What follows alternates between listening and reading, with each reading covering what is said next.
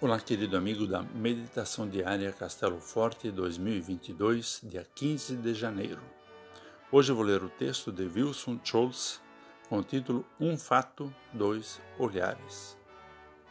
Certamente o Senhor entregou toda esta terra em nossas mãos, conforme Josué 2, versículo 24.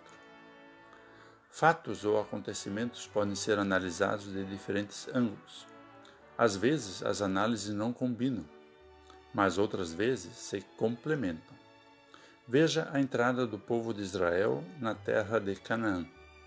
Há ao menos duas maneiras de olhar para essa narrativa. Temos o olhar do teólogo, inspirado no livro de Deuteronômio, e temos o olhar de quem segue a narrativa no livro de Josué.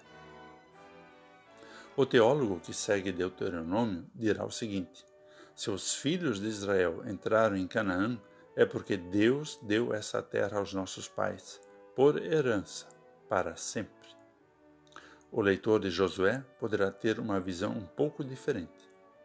Veja a habilidade do líder Josué, que mandou espias para investigar o terreno. E o que dizer de Raabe? Ela escondeu os espias e falou que já tinham ido embora. Como Deus entra nessa história? Ouvindo isso, somos tentados a escolher entre a visão mais teológica e a visão mais realista. Mas será que é preciso?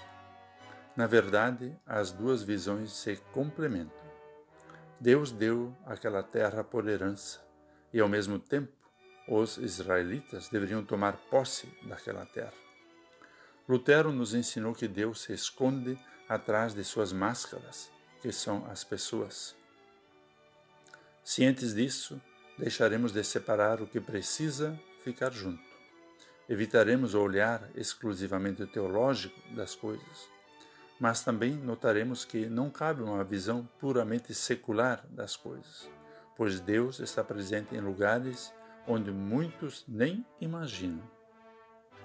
Vamos orar. Amado Deus, somos gratos pela Tua presença e ação no mundo. Que se faça a Tua vontade e que os nossos olhos estejam abertos para reconhecer isso e agradecer. Em nome de Cristo. Amém. Aqui foi Wigand Decker Junior com a mensagem do dia.